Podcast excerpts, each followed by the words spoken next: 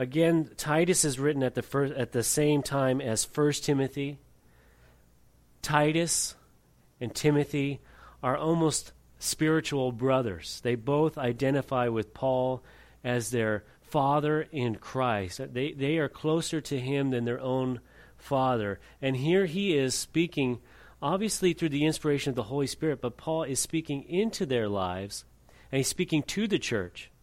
But what's going to be so interesting, especially we're going to highlight it this evening, is the contrast between the Cretans in the island of Crete, where Titus is ministering, and the Ephesians, where Timothy is ministering. These are completely different cultures.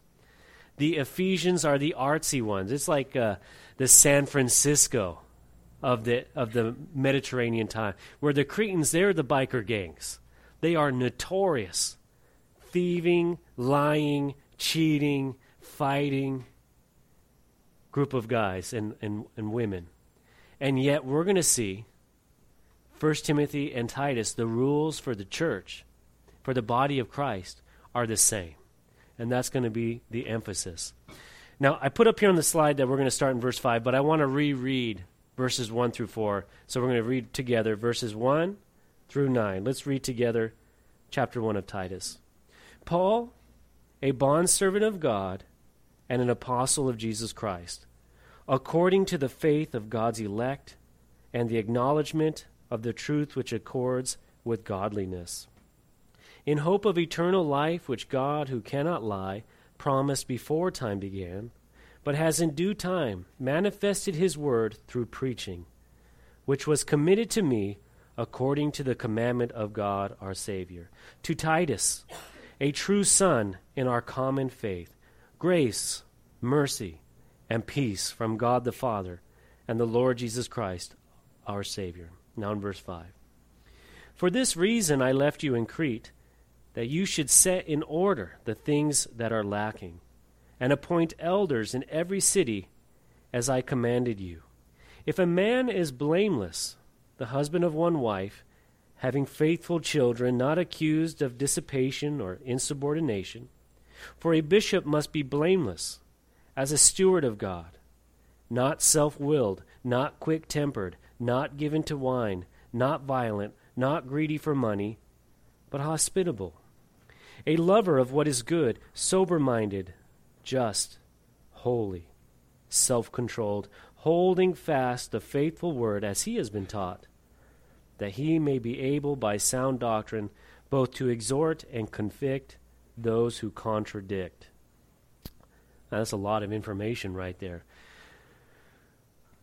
Paul's telling Titus, this wild bunch of Cretes, Titus, set the church in order. The way you do that is by raising up godly leaders in the fellowship. And that's exactly what he told Timothy. And so sometimes today we hear, well, you know, the culture's different, so we need to do di- the church differently. Here you have in Timothy and in Titus again two wildly different cultures, exact same qualifications for leadership in the church. Exactly the same. Doesn't matter if it's the 21st century, doesn't matter if it's the uh, first century, doesn't matter if you're in California, you're in China, doesn't matter if you're in Russia or if you're in South Carolina.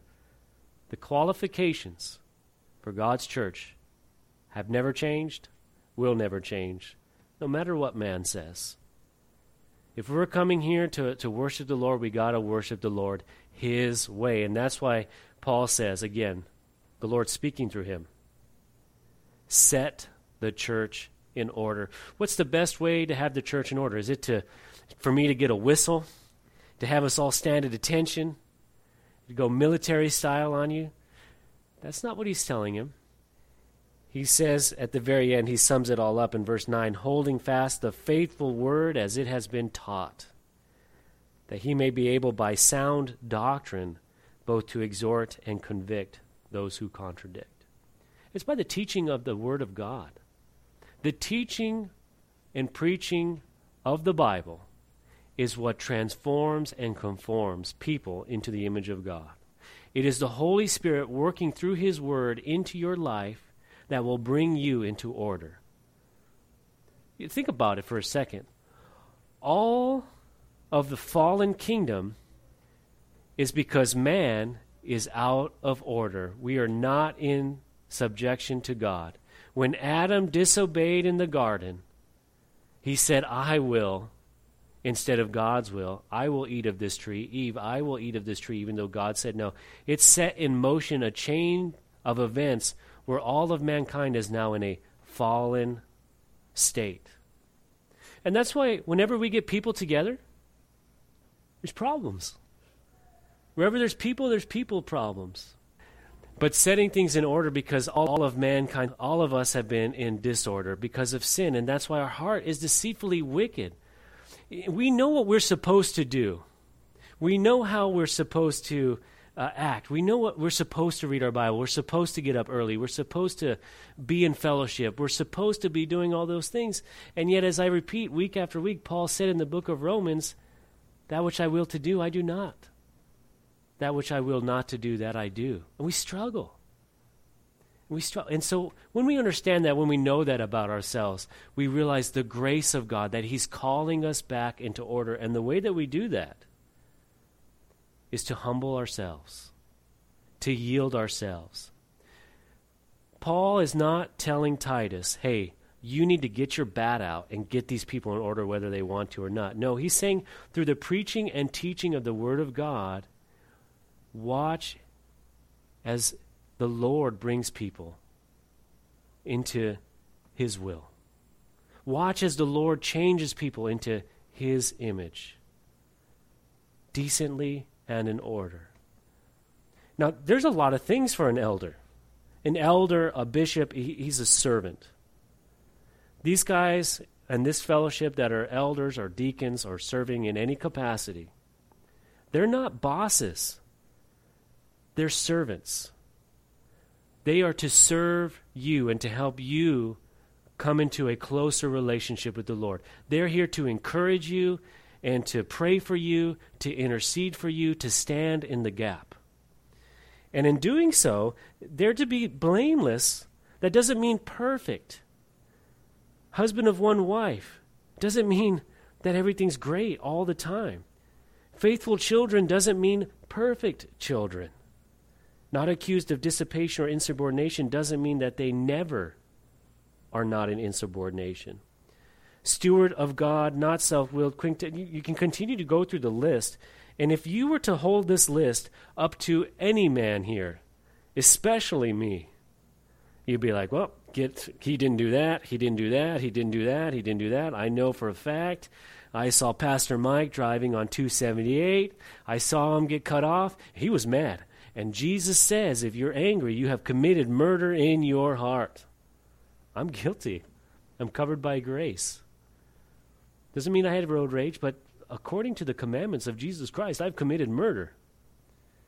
Pretty much any time that I'm on 278. Or that ridiculous flyover. Don't get me started. That's that thing going over the, the overpass going onto the island where we all get funneled into one huge traffic jam and people are trying to merge. See, I'm already getting flustered. See, this doesn't mean that these men are perfect, but it means that their character is above reproach and that the Lord is moving in their lives. They, they meet these qualifications. Their manner, their, as it says in the King James Version, their, the conversation of their life is these areas. And you see them growing in it. They're able to bring you closer to the Lord and not stumble you. Their, their walk, their conversation of life, their characteristic, the things that they're known for, do not stumble you. Oh, that's a Christian. I don't want to be one. No, when you're around these guys, you realize this person loves me. He cares for you. He wants to help you. And he wants to bring you closer to the Lord Jesus Christ. And anything that he can do to do that, he's willing to do that while meeting these qualifications. It can be summed up this way for elders very easy. The Lord is first in their life. Others, other people, is second most important in their life. And thirdly, themselves is dead last. They think of themselves lastly. And if you're seeing that, you're seeing a move of God. You're seeing the Lord move in their life. Now, this is for the um, office of bishop and elder, but women, ladies, you are just as much leaders in the position that God has placed you in. Whether it's in the home,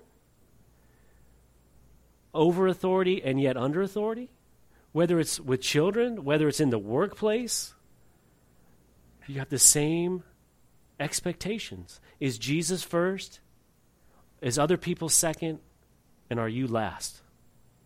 Because Jesus Christ, He's our great high priest. He's our perfect example. And when you watch Jesus' life, his ministry on this earth, he would spend all night praying. Listen, none of us are going to come up to this level, but that's how high the bar is. After feeding angry, despicable, backbiting people that tried to stone him to death or chase him down. As he's teaching disciples that are questioning him and doubting him the whole time. And we, myself included, I'm first in line. I hit the couch at home, and it's like, if I hit that couch, I'm not getting back up. I know that about myself. So when I go home, I got to keep working or I'm done. Not the Lord, not our Lord Jesus Christ. He'll pray all night long and start up the very next day. He's our great example. Our great example. Now, as we've been focusing, uh, spending some time on, on elders and leadership and true leadership and priority in the church, we're going to see in the second part of this chapter why that's important. Oh, what for? What's the application? Let's read in verses 10 through 16, which is the rest of this chapter. For there are many insubordinate. This is going to be pretty negative for a little while, but let's read. There are many insubordinate, both idle talkers and deceivers, especially those of the circumcision, whose mouths must be stopped, who subvert whole households, teaching things which they ought not for the sake of dishonest gain. One of them, a prophet of their own, said Cretans are always liars, evil beasts, and lazy gluttons. Listen to this in verse 13. This testimony is true. Therefore, rebuke them sharply, that they may be sound in the faith, not giving heed to Jewish fables and commandments of men who turn from the truth. To the pure, all things are pure, but to those who are defiled and unbelieving, nothing is pure but even in their mind and conscience are defiled. They profess to know God, but in works they deny him, being abominable, disobedient, and disqualified for every good work. I pray that the Holy Spirit is not speaking to any one of us. Because people are so good in the church of hiding these things. They're, they hide ulterior motives. They come into the church, they come into your computer, they come into the Christian, so called Christian bookstore, and they have some kind of Christian hobby horse that they're trying to push or to sell on you. And if you don't believe the way they believe, then somehow you're not a good enough Christian. And we're not talking sound doctrines. We're not talking uh, salvation through Christ alone or the sovereignty of God, and we're not talking about the authority of Scripture. No, those are, are hills that we all die in. We're talking about eschatology. That means end times events. Mid trib or no trib. Well, it's going to be whatever the Lord says it's going to be from Scripture. Or, for example, um, if you're not a missionary and if you're not saving five souls a week, then you're not even a real Christian. And it's browbeating people, looking down on them or just insubordination, not being able to come under the authority of anyone. I have served people or served under, no, never served under by God's grace, but I've served around people where no matter what, they're unhappy. No matter what, the ministry is not good enough. I've never had that here by God's grace, but I have had experience where it's just like, come on, man. And it's never up to their expectation. Well, whose expectation are you laying out? Because it's obviously not the Lord. They're just insubordinate. No matter what, they're never under authority and they're never able to humble themselves. Idle talkers, that's just gossip. Just always talking about people and never edifying them, never lifting them up. Other people are not first. Having itchy ears and talking about them for your own benefit comes first. Paul says here in verse 11, whose mouths must be stopped. Listen, if you're in that conversation and you know it's gone negative, and you're trying to show the love of Jesus, you're trying to just, oh, okay, uh-huh, just showing it's time. If you're in a position of leadership, if you're an elder, you're a shield of faith. You're not the shield of faith. No, that's Jesus is the shield of faith. But metaphorically speaking, we are a shield to protect the flock. And we just say, no, that's enough. That's enough. And I, I've only been a part, I can count on one hand how many times I've had to ask somebody to leave the fellowship, regardless of where I'm serving. And oh man, it's brutal. And I'm a real tough guy. Like I, you guys, you guys know, I'm like if you've been serving around me. I'm not an emotional kind of guy. I'm a black and white kind of guy. I'm a, you know, let's go cut some logs with an axe kind of guy. But when it comes to church discipline, I am a big softy because I want everyone to grow in the Lord. But there just comes a time when you have to stop their mouth and say, That is not scriptural. If you continue to sow destruction, I'm going to have to ask you to leave. You can do the very same thing just by, when you're in that conversation, to say, No, I don't, this isn't edifying. This isn't building people up. This is just destroying them. You know, we encourage ministries.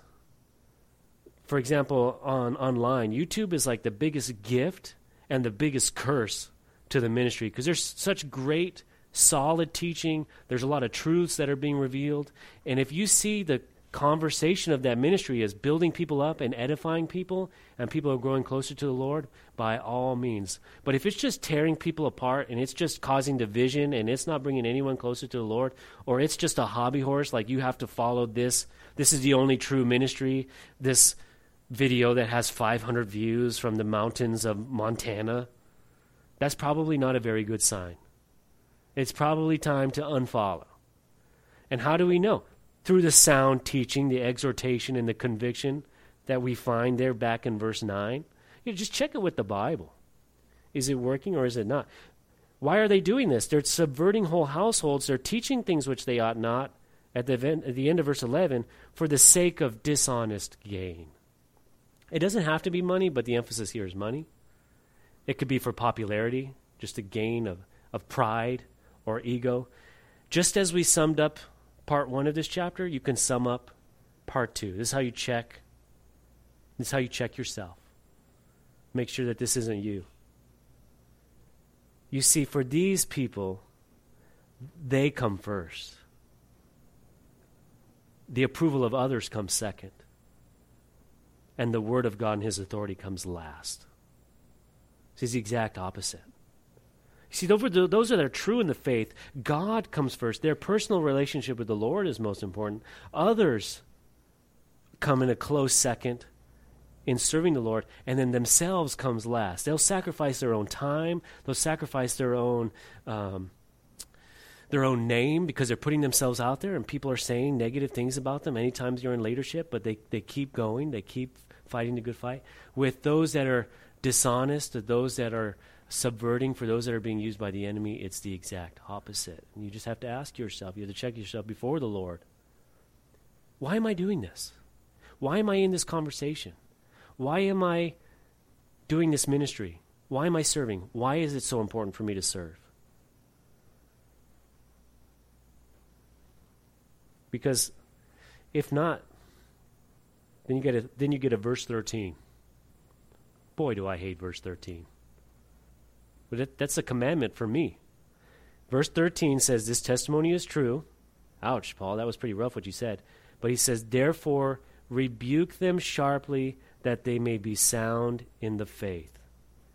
That, that's hurt feeling time. That's, uh, you know, I don't like what the pastor said. Now I'm going to blow him up on Facebook time.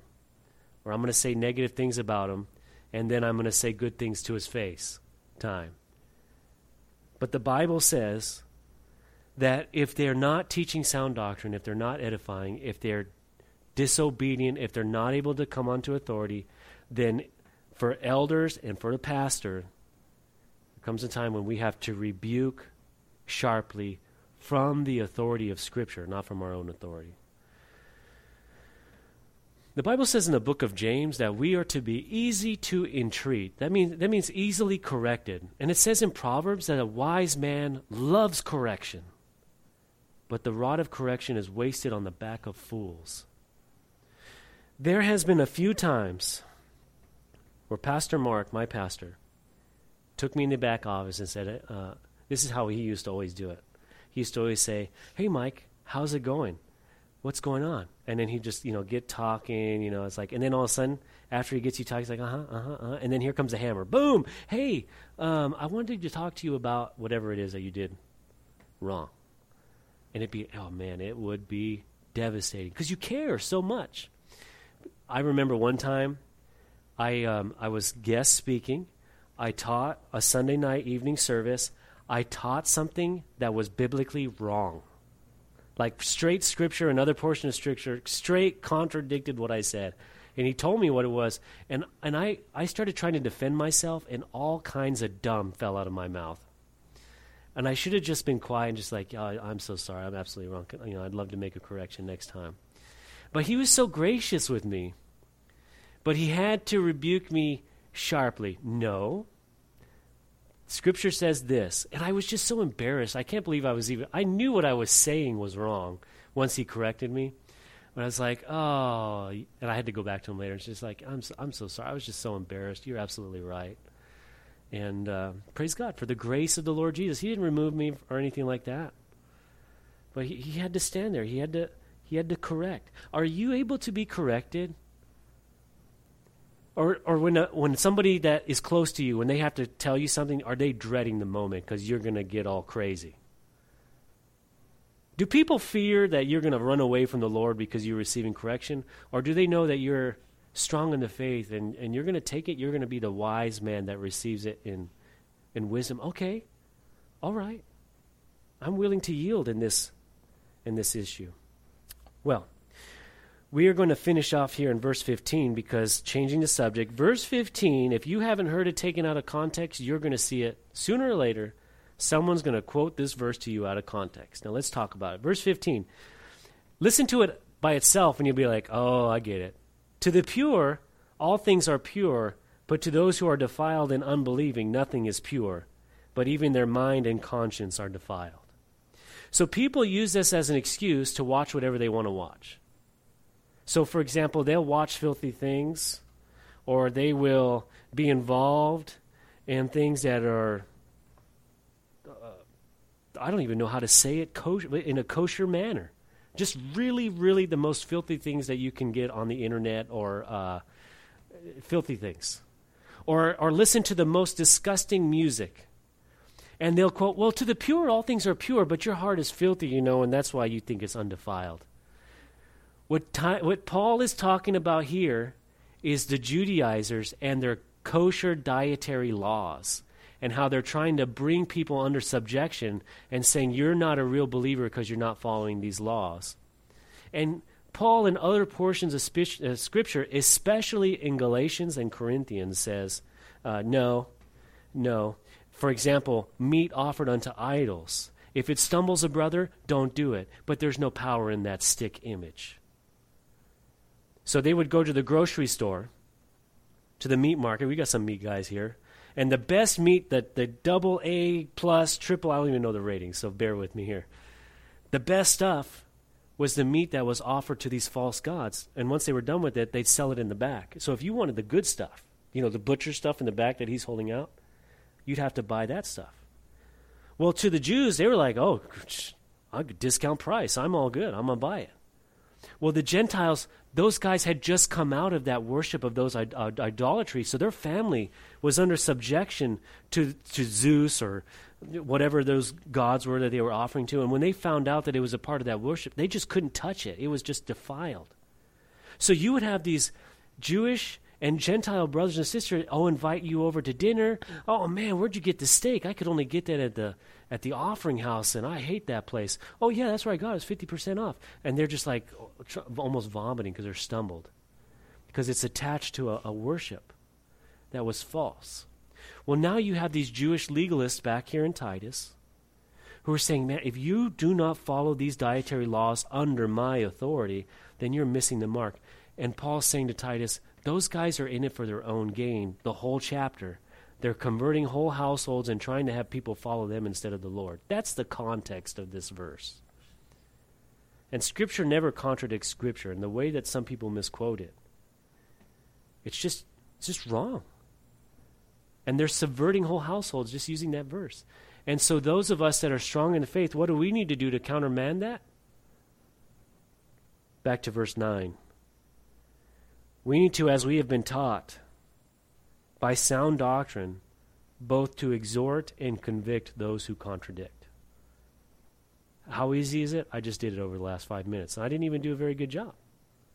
But we just went from Scripture and we just said how that's wrong. That's not right. That's how simple it is. Fighting that good fight of faith. Paul also talked about it in 1 Timothy chapter 4. He said that these people forbid to marry, command to abstain from foods which God created to be received with thanksgiving by those who believe and know the truth. For every creature of God is good, and nothing is to be refused if it is received with thanksgiving, for it is sanctified by the word of God and prayer. 1 Timothy 1:15 he's commenting on this topic God has sanctified and cleansed it, and what they're doing is wrong. And just because they say it's wrong doesn't mean that it's wrong. It's pure because God has called it pure, not man. In closing tonight, it is so important that we are in the Word of God.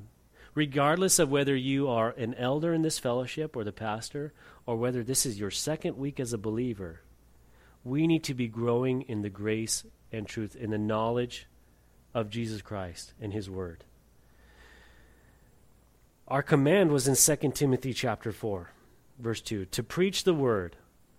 Be ready in season and out of season to convince, rebuke, exhort with all longsuffering and teaching. So many people today are hearing a lot of preaching, but they're not being exhorted and they're not being rebuked. Rebuke is when you're doing something wrong and the scripture tells you otherwise. I don't go around with a notepad rebuking people. The Holy Spirit does it through the Word of God itself. As we just go through the scripture and you you get hit by something like, "Oh no, I'm in trouble." I have no idea what's going on. That's just the Lord. I will be studying for this, and the Lord will convict and rebuke me personally. And we do that all together. As the Lord is doing that, just to bring it all home, he is setting things in order. He's setting our hearts in order. He's setting our families in real order. He's setting our church in order through the Word of God. We're going to spend some time praying.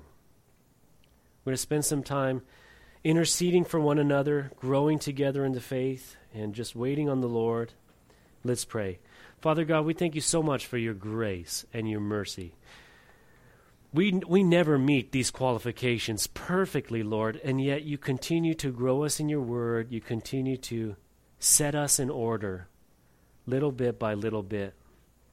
We pray, Lord, as we pray, that as brothers and sisters, we would intercede for each other, we would call out to you, and that you would continue to have your way in us. Pray for all these things in Jesus' name. Amen.